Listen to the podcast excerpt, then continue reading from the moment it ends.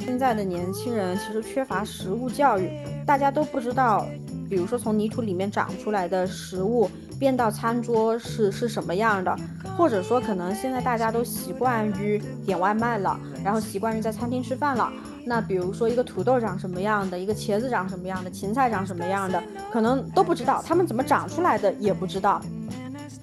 其实，当我们聊到低碳环保的这个理念的时候，呃，我观察到很多人就会把它当做是非常遥远的东西所存在的。比如说，嗯，现在整个大环境都都在提倡，让我们我们要低碳啊，要环保啊。但具体说到怎么做，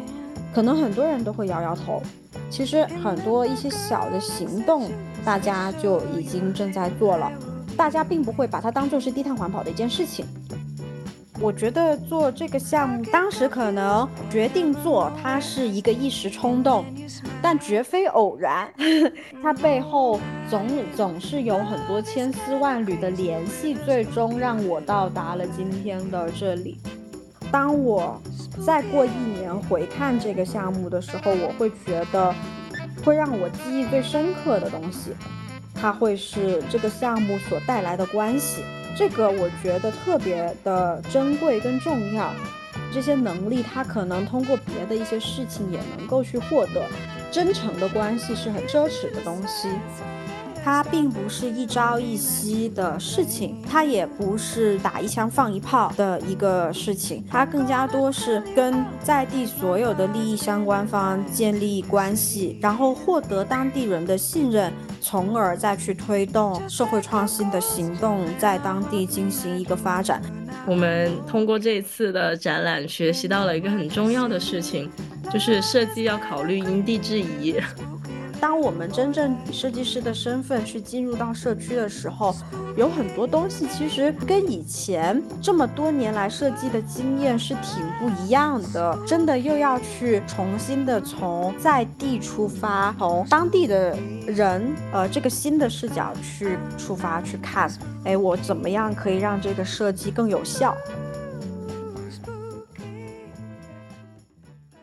就欢迎我们的听众朋友们来到三脚猫青年的第五期播客，我是主持人吴涵。今天我们也特别邀请了两位小伙伴来跟我和阿俊一起讨论一下关于社会创新的问题。首先，我们来先介绍一下第一位小伙伴，是来自开放的 Echo，请 Echo 先跟大家打个招呼吧，顺便介绍一下你自己。大家好，我是 Echo，啊，我是开放的主理人之一。然后呢，呃，现在此时此刻正在深圳的大梅沙村里面跟大家录制这次的播客，非常欢迎大家来到三脚猫的播客。好的，谢谢 Echo。然后我们第二位伙伴是呃我的好朋友阿水，阿水是一位从业六年的用户体验设计师，然后他对于我们今天交流的这个社会创新的问题也非常感兴趣，所以我也邀请他来参加我们这一次播客的录制。那么，请阿水跟大家打个招呼，也介绍一下自己吧。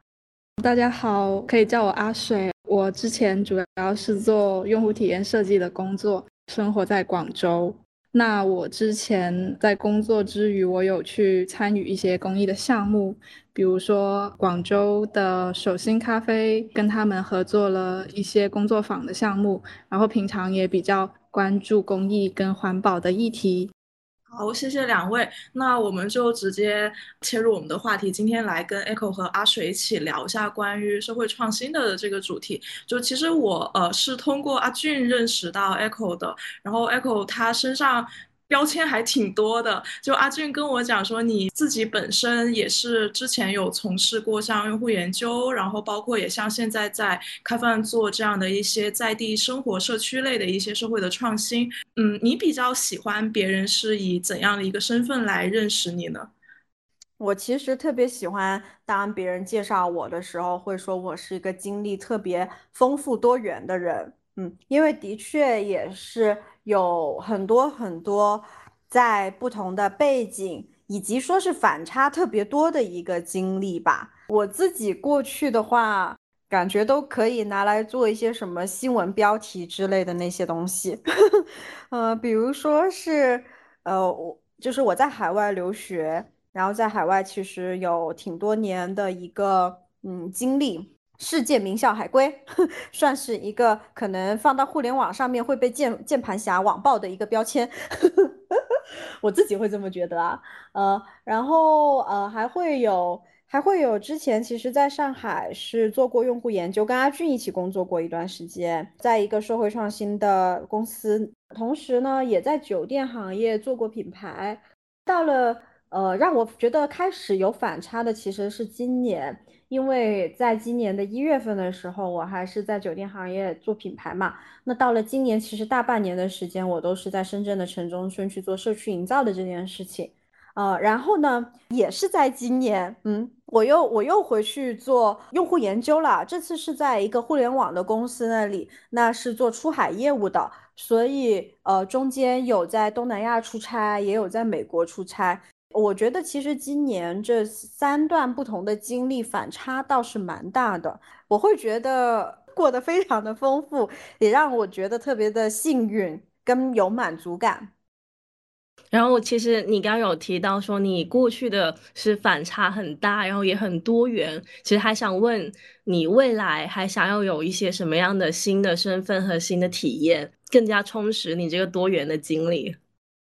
那如果说是未来还想要有些什么样子，呃，反差比较大的经历的话，我觉得，嗯，我我我我觉得这个状态更加多是想要去迎接一些意想不到的发生吧，嗯，因为我也想象不出来还有些什么样子的经历或者说是标签，现在这个时候倒挺期待未来还能够有些什么样子的可能性发生的。因为我跟 Echo 结缘是在一家社会创新公司，然后他之后自己也有了跟朋友也一起弄了一个社会，呃，其实也是在做很多在社会上连接很多年轻人的这样的一个组织，叫开放。其实我比较好奇，说 Echo 一开始是怎么进入到社会创新领域的？很早了，我觉得这个其实也到了我我刚刚出国的时候，那时候十七岁嘛。我我当时念的是一个社区大学，那这个社区大学其实就是一栋一栋楼没了，它甚至都没有一个校园，它就是坐落在一个社区那里的。然后在这个社区里面，我发现读大学的人都跟这个社区的关系特别的紧密，因为在那个时候呢，呃，就是这个社区其实是一个呃性取向比较多元的一个社区，所以在这个社区里面生活的人呢，就会经常去。表达自己的各种各样的想法跟观点，以及说是对社会上不同事物的看法。这个时候，其实就有那么的一些耳濡目染的萌芽跟影响。再加上那时候我其实念的是文科的课程嘛，那文科的比如说是心理学啊、社会学啊，呃，包括说是沟通传播学这样子的课程，它都会去让我们去关注社会上面正在发生一些什么样子的议题。当时其实是比较算是广义的，嗯，广义上面的一些东西。那后面我继续在求学的过程当中，就呃会看到，其实都是受到身边环境的一些影响。因为嗯，我还记得当时有加入一些组织，比如说是呃我去小学那里做小学生的辅导员，去跟他们一起做校园种菜这件事情。哇，那真的是还蛮久以前了。当时我还真的挺努力的去申请这样子的一份兼职工作的，因为觉得这件事情特别的有意义。然后同时呢，又去嗯，就是申请艺术机构。当时第一第一次去做去这家艺术机构工作是做他们的后台支持，因为他们要去举办一场艺术的，在社区里面要做一场艺术的秀。那这个艺术的秀呢，其实是呃一些呃初中生。高中生他们去呃书写自己的故事，在社会上面看到的一些话题，比如说呃呃那时候其实网络非常的发达嘛，然后大但那时候就会同时也会出现校园网络暴力这样子的一些事情事件，他们本身也是看到了这样子的事情，心有所感，那他们就会把这个事件去变成戏剧的方式、舞蹈的方式。在舞台上面去表演出来。当时候就是去做他们的后台支持，也是受到了很大的影响。对我觉得很多时候的萌芽是在求学的过程当中开始的，后面的话就是到了呃毕业之后，呃有段时间就是跟阿俊在社会创新的公司工作，我觉得好像那时候并不是一个意外，它更加多是一个绕来绕去都会发生的一件事情。就是一个缘分导向，我感觉，嗯，那后来你自己也跟你的好朋友一起，就是创创办了开放这个组织。那说到开放，那你就干脆介绍一下，说开放它是一个怎么样的组织，而且你们当初呃为什么会选择食物作为主题？因为我们的听众朋友们可能都呃不太了解。开饭当时是二零一九年的时候成立的，那个时候呢，嗯，因为。呃，我也记得是在上学的时候，我自己就很喜欢去邀请各种各样不同文化、不同国籍跟背景的人来家里面做饭吃。那有时候呢是要让他们一个人带一个菜，然后有时候呢是我们一起去做一些菜。这样子，其实我当时发现食物是一个很好的媒介，能够跟大家进行一个跨文化、跨国家的一个交流的媒呃。的容器，或者说是一个媒介桥梁这样子的一个东西，所以呢，呃，当时在一九年的时候，在我跟阿俊一起工作的时候嘛，嗯，我们就在公司里面发起了一个行动，就是中午大家一起做饭，就是有人切菜，有人做饭，有人炒菜，然后呢，有人负责洗碗，就是变成了一个 SOP 流程这件事情，呃，然后中午其实我还记得，嗯。当时很多的公司都没有中午大家一起做饭，或者说是饭堂啊。以前在公司吃饭都是走路去旁边的餐厅吃，或者说是点个外卖这样子。那我自己会觉得点外卖其实没有那么的环保，同时又嗯，就是塑料的制品又比较多嘛。那大家一起做饭的时候，我还记得那时候我们的一顿饭钱平摊下来好像就三四块钱，还能够吃到六七个菜。而且我记得有一个印象最深刻的是，老板最后负责洗碗，这个景象其实现在都还挺记忆犹新的。在这个之后呢，就发现其实食物的力量真的非常的强大。那开饭呢，是一九年的时候跟几个朋友有一次就一拍即合，都觉得现在的年轻人其实缺乏食物教育，大家都不知道。比如说，从泥土里面长出来的食物变到餐桌是是什么样的？或者说，可能现在大家都习惯于点外卖了，然后习惯于在餐厅吃饭了。那比如说，一个土豆长什么样的，一个茄子长什么样的，芹菜长什么样的，可能都不知道，他们怎么长出来的也不知道。所以，就就是我们就发起了一个行动，是叫做“菜市场玩耍”的行动。就我们设计了一套任务，让大家，然后一个活动。让呼吁大家重新回到自己熟悉的菜市场这样子日常的场景，而呃所被大家忽略的一个场景去重新的探索。那么呃我们当时其实就办了一场活动，那结果呢，在办完这场活动之后呢，就全国各地的人都给我们发信息，因为他们可能都通过朋友的传播啊所看到的。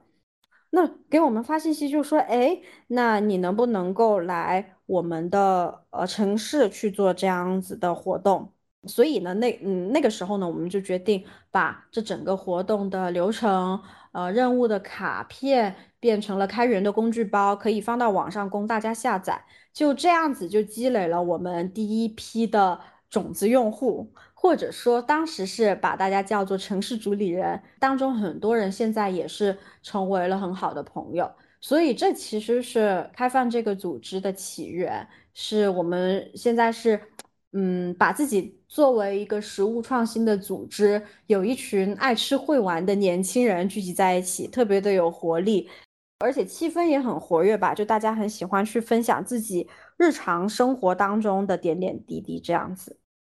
好的，然后因为我们这次邀请到 Echo，是因为最近跟 Echo 一起在做的那个大梅沙的食物智慧的这个展览嘛，才刚好有这个机会来邀请到 Echo，说做一次这样子的分享。其实我们还想问说，呃，听起来虽然说大梅沙这个也是以食物为主题，但是呃，这个项目跟之前的相比，好像还挺不一样的，所以想问一下一个你可能已经回答过很多次的问题啊，就是当初你策划大梅沙的食物智慧这个项目的时候，你的初衷是什么？就是怎么会想到要从上海来到？深圳的一个海边乡村做这样的一个项目，因为它耗时又很长，然后它要做的东西跟之前的好像也不太相似。其实我觉得这里背后蕴藏着很多的东西吧，而且也是最近这几天也是在反复的去思考这个这这这个问题。嗯，一个是因为呃从开放的角度来说，呃做开放从一九年开始做到现在。之前一直在做的是有广度的东西，比如说是联动好几个城市，啊，很多个社群去去去做同一件事情，这样子的方式，呃，然后呢，从去年开始我们就开始做杂志，这更加多是像是对一个话题有更加深度的一个探讨，那么。我我觉得很想要去做下一，就是当时觉得下一步，我特别想要去做一件更加有深度的事情，就是在一个社区里面去进行深度的关于食物的实践，这个是其中的一个原因。然后另外的一个原因呢，也是希望说，嗯，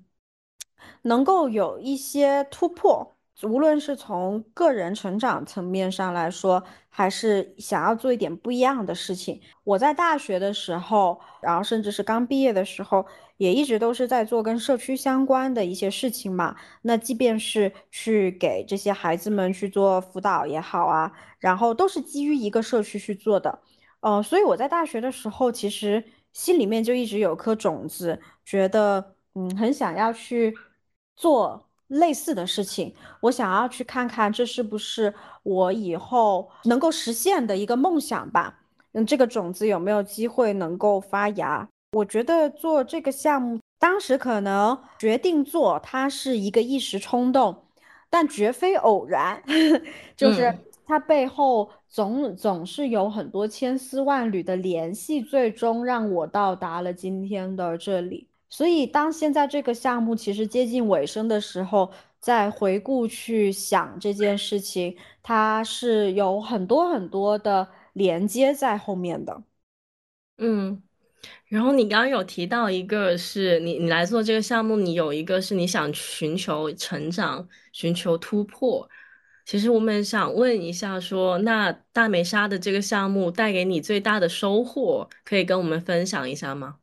我之前觉得的成长可能会是一些能力上面的，比如说有项目管理的能力，呃，什么什么操盘手，呃，然后呃，然后有什么呃资金管理的能力，呃，管理预算什么什么的这些东西，我之前以为的或者说是设定的目标是这样子的哈，做完了之后，我我我问了自己一个问题，就是当我。再过一年回看这个项目的时候，我会觉得会让我记忆最深刻的东西，它会是这个项目所带来的关系。这个我觉得特别的珍贵跟重要，因为这个它跟刚刚提到的这些能力是不一样的。这些能力它可能通过别的一些事情也能够去获得技能嘛，嗯。但这些关系，其实我觉得，我一直觉得关系真诚的关系是很奢很奢侈的东西。就是通过这个项目链接了深圳的许多朋友，一些年轻的朋友、新的朋友，也链接到了在这个社区里面的居民。我以前对深圳的印象其实就是加班、搞钱，特别的卷卷。对。但是因为这个项目，其实对深圳的这个城市的印象发生了很大的改变，就是在这里有交了很多很好的朋友，而且收到了非常非常多大家的关怀跟传递出来的、跟表达出来的一些爱意吧。说的矫情一点的话，嗯，我觉得收到这些善意，很多很善良的人。去有这样子的一个连接，有这样子的一个关系，反倒是留给我很珍贵的一样礼物。嗯，好的，谢谢 Echo 的分享。就是刚好也聊到这个项目了嘛，其实我们的小伙伴也有蛮多关于这个项目里面所宣宣传出来的一些东西是蛮感兴趣的。比如说，我们知道这个项目其实它是有一个低碳环保的理念在这里的。那其实，呃，我们很想了解一下，说在这个项目里面，低碳环保的这个理念是怎么融入到大梅沙社区的在地生活里面的呢？它是怎么呈现的？嗯，其实当我们聊到低碳环保的这个理念的时候，呃，我观察到很多人就会把它当做是非常遥远的东西所存在的。比如说，嗯，现在整个大环境都都在提倡让我们我们要低碳啊，要环保啊，但具体说到怎么做，可能很多人都会摇摇头。嗯，那我发现其实在这个社区里面待久了。就会发现，其实很多一些小的行动，大家就已经正在做了，而大家并不会把它当做是低碳环保的一件事情。那我觉得这个项目其中的一个一个点是，把大家正在做的这些事情、这些行动提取出来，然后呢，告诉更加多人说，哎，这些东这些行为其实是对你身边的环境好的。那我们可以呃让更加多人加入起来。那比如说，简单到去去买菜的时候带上一个环保的袋子，减少垃圾的，减少减少塑料的使用。那再比如说是有没有一些当季的食材，或者说是有没有一些食物保鲜的方式？因为我们的长辈其实有很多的智慧的。嗯，我我记得学到的最有趣的一个小知识是，我以前都不知道榴莲壳还可以去煲猪骨汤，从来没有喝过。就突然间，我就会觉得，哎，这个榴莲，我下次看到它，我的感觉都不一样了。就是它除了榴莲肉还可以吃，它的壳其实也有一些的作用的，嗯。然后我还会发现，就是有一些居民他们自己会种菜，啊，还会去种木瓜树、种龙眼树，呃，到了季节的时候，他们会摘黄皮果。那我记得特别有趣的另外的一件事情是，有一次我路过居民的家那里。他们正在摘黄皮果，那看到我正在看他们嘛，他就直接丢丢了一串下来给我吃。那结果那个黄皮果呢是没熟的，特别的酸。我吃完之后，哎呦，酸的眼泪都快掉下来了。结果那些居民就在哈哈大笑。我觉得这个这个这个特别的好玩儿。呃，在他们的这些反应当中，我就大概会知道说，哎，黄皮到了这个时间。这个季节差不多到了，这个季节就是它要它要熟了，它差不多能吃了，嗯，就会想到有这样子的一些东西。那再深入社区的时候，就会发现其实有一些人，他们对待食物食材本身是特别的用心的。那他们其实都会去，比如说包粽子，他们就会去挑选本地的粽叶，专门去一个特别陡峭的山去摘粽叶。去包这个粽子，有一些节庆的食物，还有一些人他们去做烧烤摊嘛，那他们所有的粉都是自己去手打，自己去调这些配比的。外面有很多的那种半成品，就是我觉得这些东西其实跟我们真的吃到的，就是真实的食材，吃到嘴里面的东西的感受还是非常的不一样的。所以，嗯，发现了这种。呃，各种各样小小的点点滴滴的时候，我觉得可能，嗯，以我个人来说吧，我觉得也会对低碳啊、环保啊这样子，曾经觉得大而空的事情，也会有一个新的理解。其实你刚刚说到的那些，我也很有同感，就是他社区里面的故事是非常迷人的，而且他有种对抗当下那种揭露海克斯科技的感觉。因为刚刚已经介绍了整个项目的一个内容跟背景，其实我们想了解，还有想未未来想了解一个事情，就是因为这个项目其实是跟基金会一起去合作的嘛，然后也有提到一个理念叫做呃可持续性的社会创新，想想问一下你是怎么理解这个事情的？因为还有周围的。呃，人呢，或者说是一些企业，以你看来，他们对这样的态度是什么样的？我觉得可持续性的社会创新这个议题，其实第我第一个脑子里面浮现出来的关键词是时间。如果想要做一个可持续性的社会创新的行动或者项目的话，它其实很需要投时间进去。这个其实非常的，我自己觉得哦，我觉得还挺依靠在地组织的一个力量的，因为在地组织，比如说就是真的驻地在这里，它深耕在这一个嗯垂类很长的时间，跟当地建立的关系，它并不是一朝一夕的事情，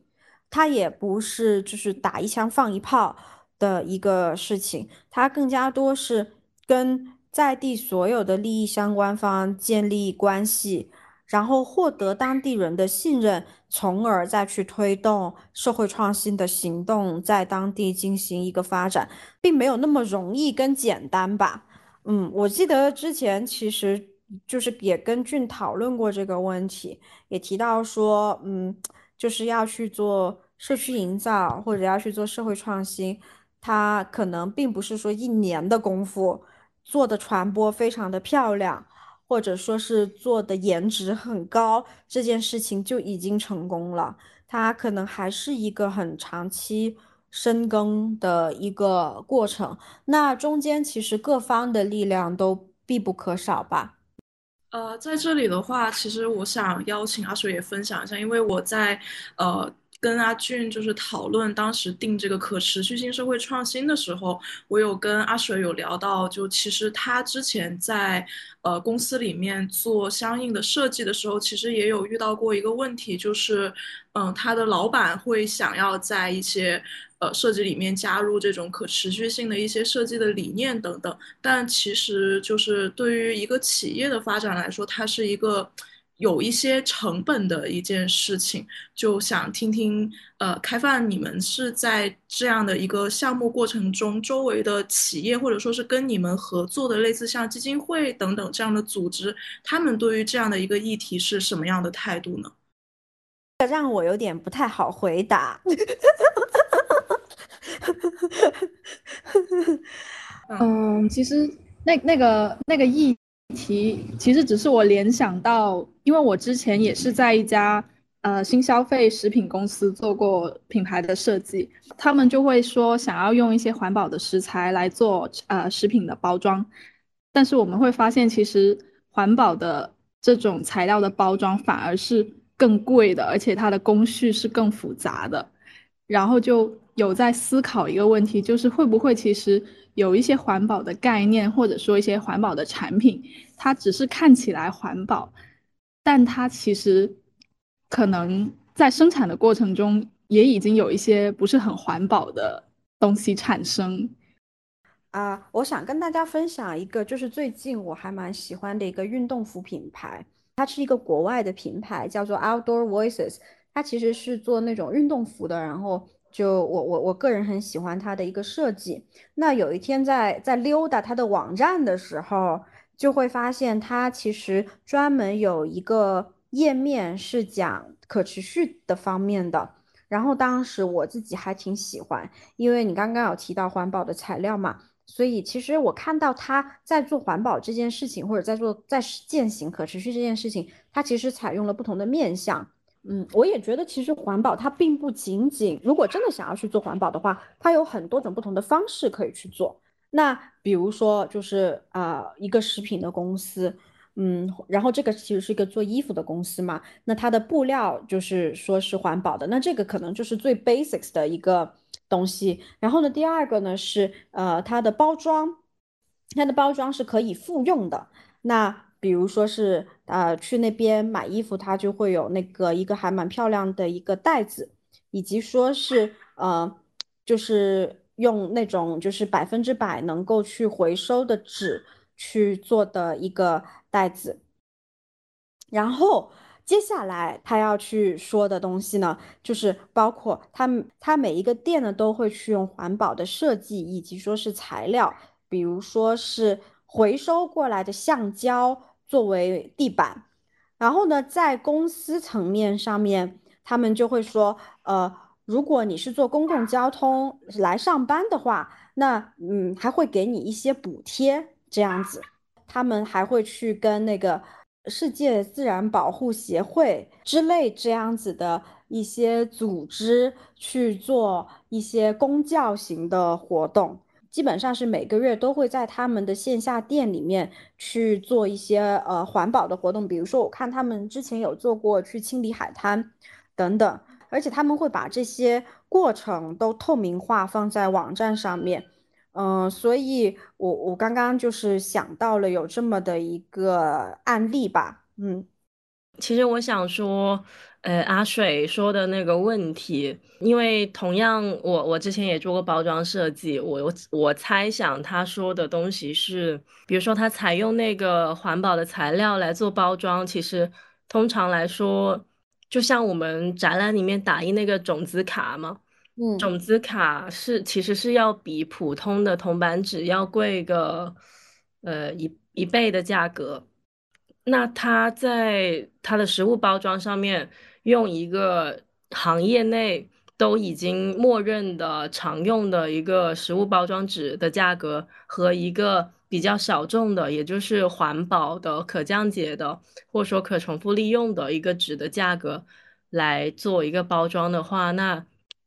你从短期的目前来看，肯定是用行业内通用的那个是比较便宜的。但是你你要长期来看待这个事情，就是为什么别人会觉得你需要用呃环保的方式、环保的形式来做这个事情，就是他把这一家公司扩散到全球，或者说他把你这一次的包装扩展到。全年度，或者说未来的十年，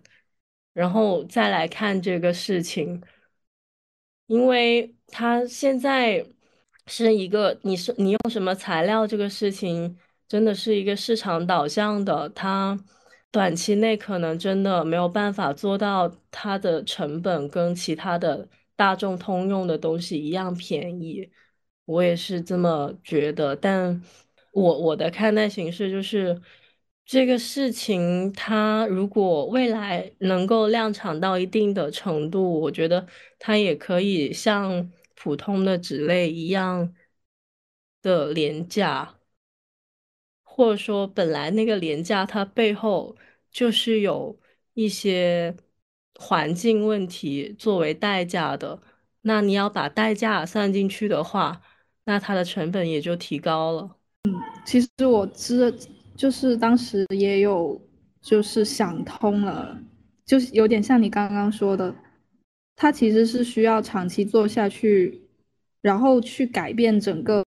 呃供应链。就比如说，它可能造成了这样的一个影响，然后让大家知道了这种环保的材质，呃，那可能其他公司或者说其他消费者，他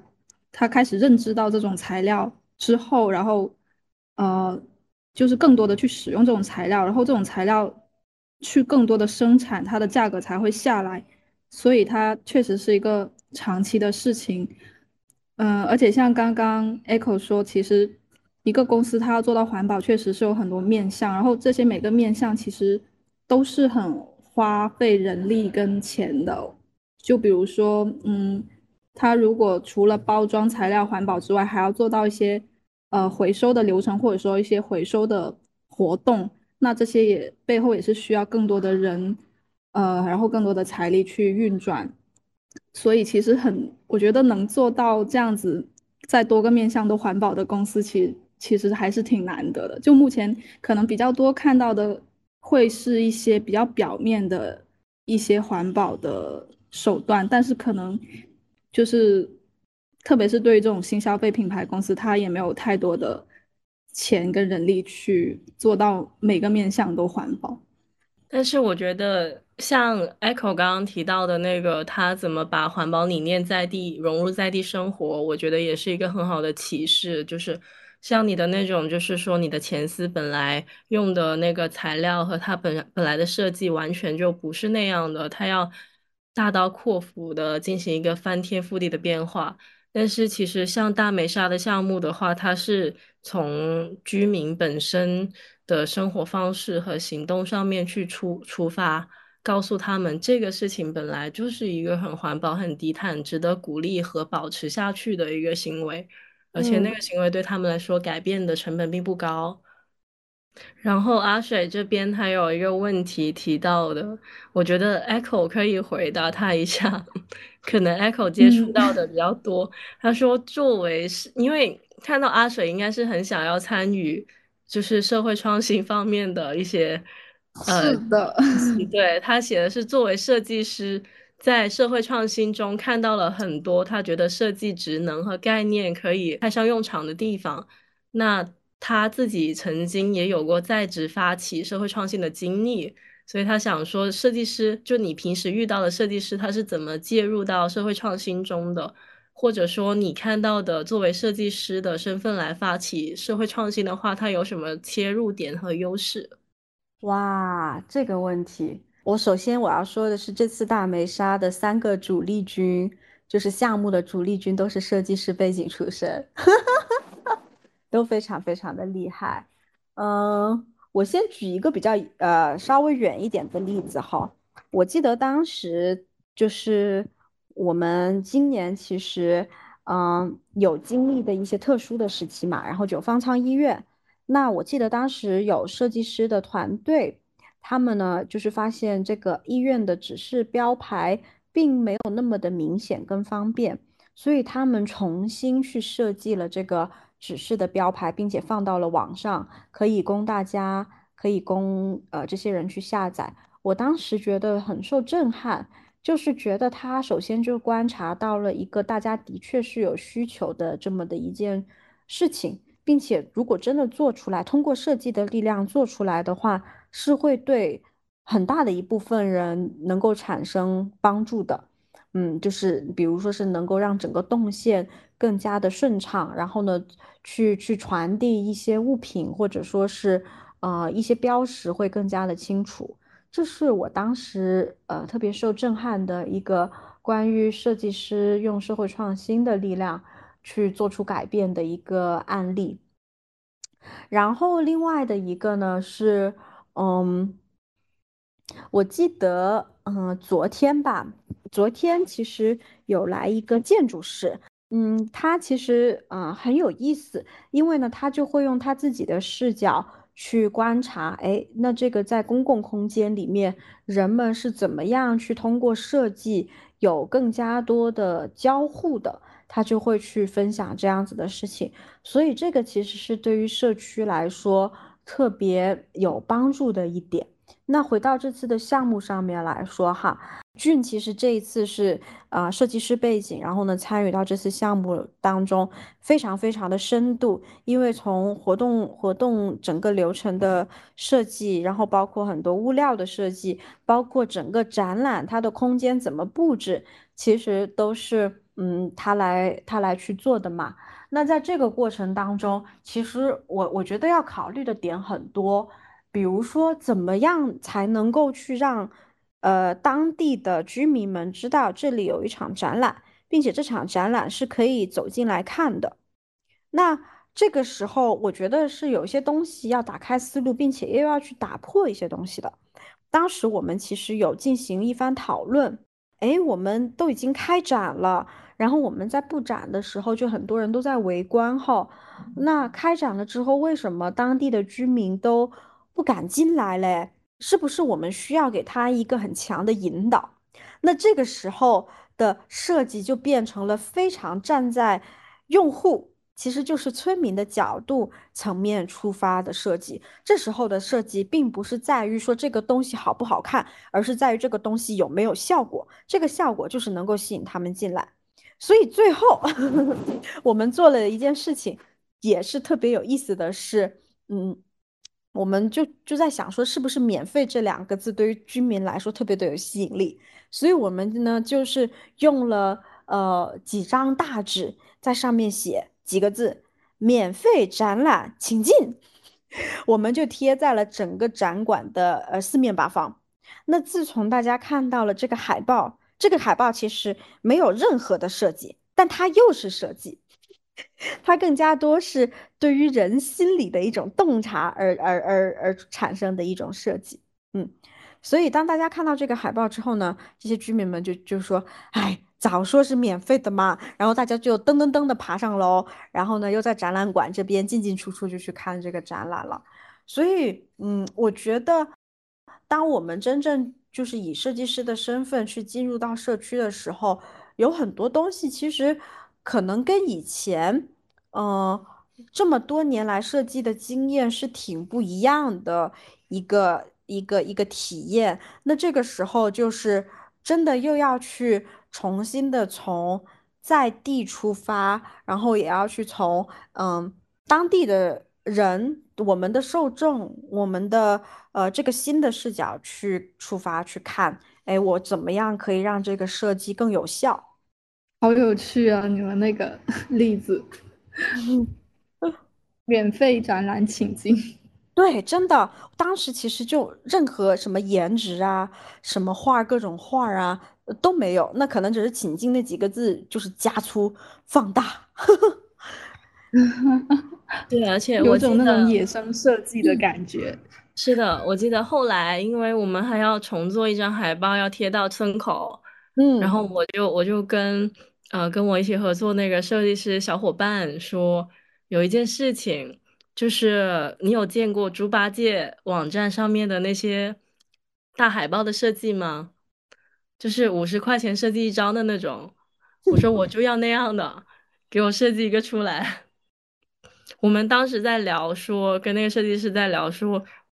我们通过这一次的展览学习到了一个很重要的事情，就是设计要考虑因地制宜。之前有在职发起过社会创新的经历，这个可以简单介绍。就我跟吴涵之前其实是同一家公司的，然后是一家设计公司，那就是可能当时没有太多的项目，然后我就跟我的一个同事去，因为我们认识广州的一个公益机构叫手心咖啡，然后我们就想。为他们做点什么，但其实当时也不知道能为他们做什么。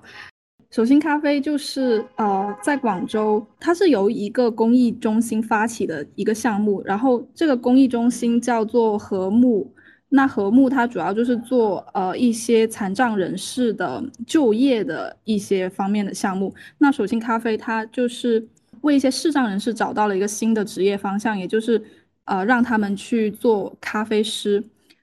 呃，那他们就会给这些视障伙伴去提供一些呃做咖啡师的培训呢，还有一些呃场地，然后让他们去开店。然后我们当时就是利用业余的时间，呃，找到他们的人，然后看一下他们有什么需要。但其实他们也说不出他们有什么需要，所以我们就一起探索。那到最后，我们其实是就落地了一个。呃，共创工作坊，那共创工作坊，它的主要的内容就是会让大家一起就去做一些艺术疗愈方面的一些呃一些动作，比如说，嗯，就是视障伙伴会跟呃一些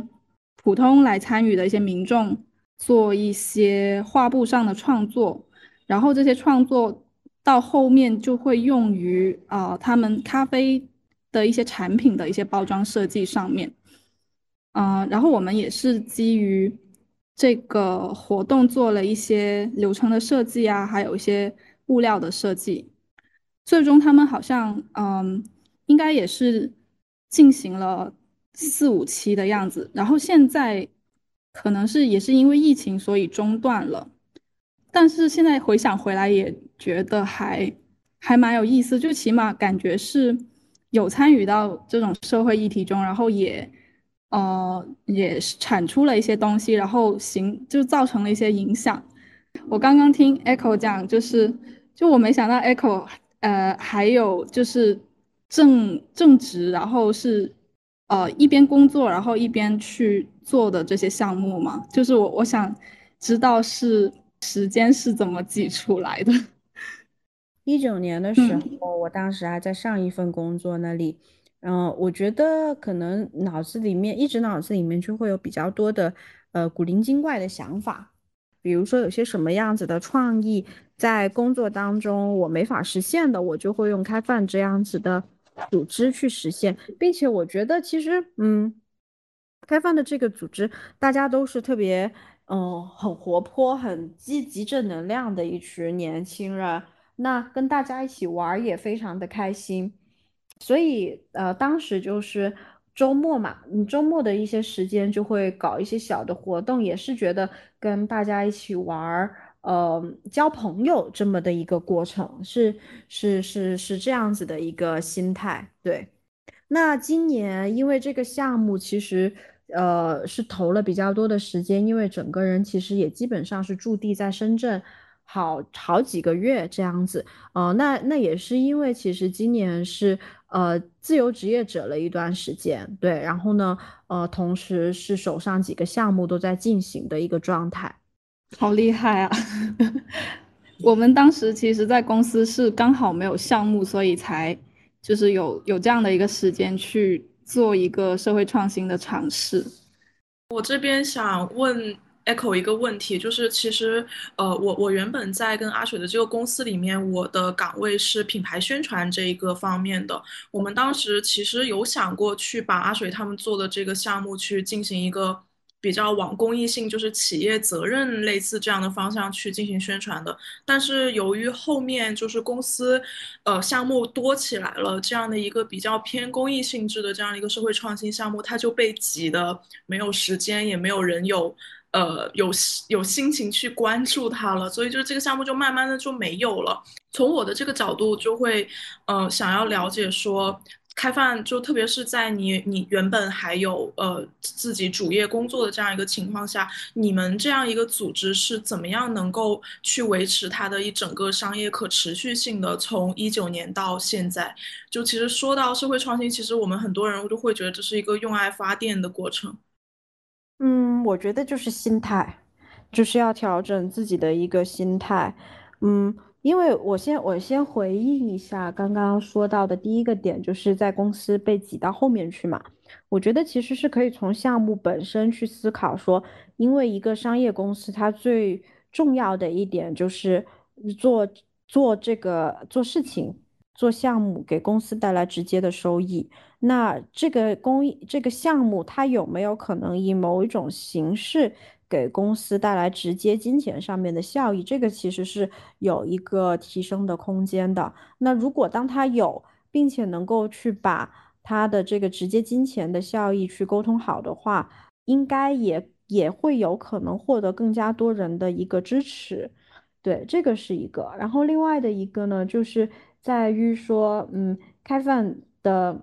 一个可持续性哈。嗯，因为我觉得当时是一个心态吧，因为会觉得，呃，我当我们其实有三三个伙伴嘛，那大家其实都有自己的一个本职工作，那对于这个组织，它更加多是一个社群正在去 run，呃，并不会把它当做是一个创业的项目，或者说是它一定要怎么怎么怎么样。嗯，我还记得去我们每年其实都会开年会，嗯，我们还挺挺认真的。就是我们去年其实甚至都会开玩笑说，哈哈哈，没想到还能活到第三年。那那到了呃今年，其实就就是今年可能年会的时候又要哈哈哈，没想到又搞了这么大的一件事情出来。嗯，我觉得倒是把自己的预期并没有调到那么高，反而会有更加多的一个惊喜。就是当我们回看的时候，所以嗯，就我觉得可能在这个过程当中。嗯，一开始的时候，我自己啊，我会把他的期待放得特别的高，比如说今年一定要怎么怎么样，做多少个项目，或者说是盈利点是什么什么的。当时其实想的特别的，嗯，然后那然后，但是我后面到了后面就会有个觉察，就是觉得为什么会这么的累，做很多事情的状态也不对了。我我我觉得更加多。然后当，而且其实身边的伙伴其实也会有这个觉察，这个状态不是很对，然后也会让身边的人会觉得压力很大，非常的焦虑，因为本身其实，嗯，本身工作就已经，呃，会有一定的压力嘛，那，呃，为什么业余时间去做点自己喜欢的事情还会有压力？嗯，所以我觉得在那个时间点上面呢，就有了一个调整。就是觉得，嗯，有没有可能一年只做好一件事情，把这件事情做好了就 OK 了？哦，那这件事情它会带来一些金钱上面的效益也好，社会上面的一些效益也好，嗯，都可以。嗯，所以呃，我就记得说是去年做的一件事情，就是做了一本杂志。那今年呢，就是做大梅沙的项目。那当然，其实今年我们也出了第二本杂志。嗯，那我会比较好奇，你们对于明年又有怎样的规划呢？那不会去想明年，我 不会去想明年。我觉得明年，嗯，我自己会觉得想要去，呃，交更多的朋友，很简单，非常非常的简单，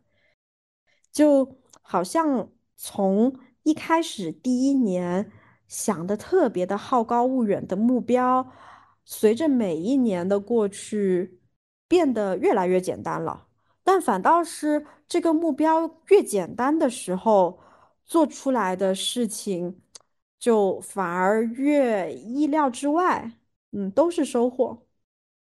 而且而且我会觉得，在这个状态下面，就会更加有开放的心态去连接。连接我就是嗯，就是来到我们这个社群里面的朋友们，一些新的朋友们。所以其实今年我们也去了很多的地方啊。那呃，另外的两个伙伴，他们刚刚带着第二本杂志去了扬州，去了成都的社群大会，就跟很多的呃社群一些朋友，就是啊，甚至是没有见过面的，去进行了交流。那也在上海刚刚做完了发布会。啊，那在这个周末，就是过两天，还准备把杂志里面的故事第一次去跟一个一人一故事剧团去演出来，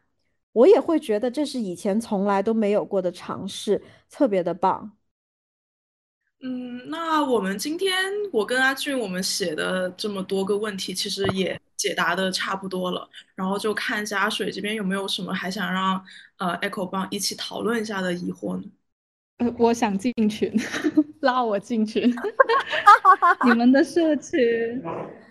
我我其实本身也是个，就是对食物这个题材也也是很关注的人，所以我感觉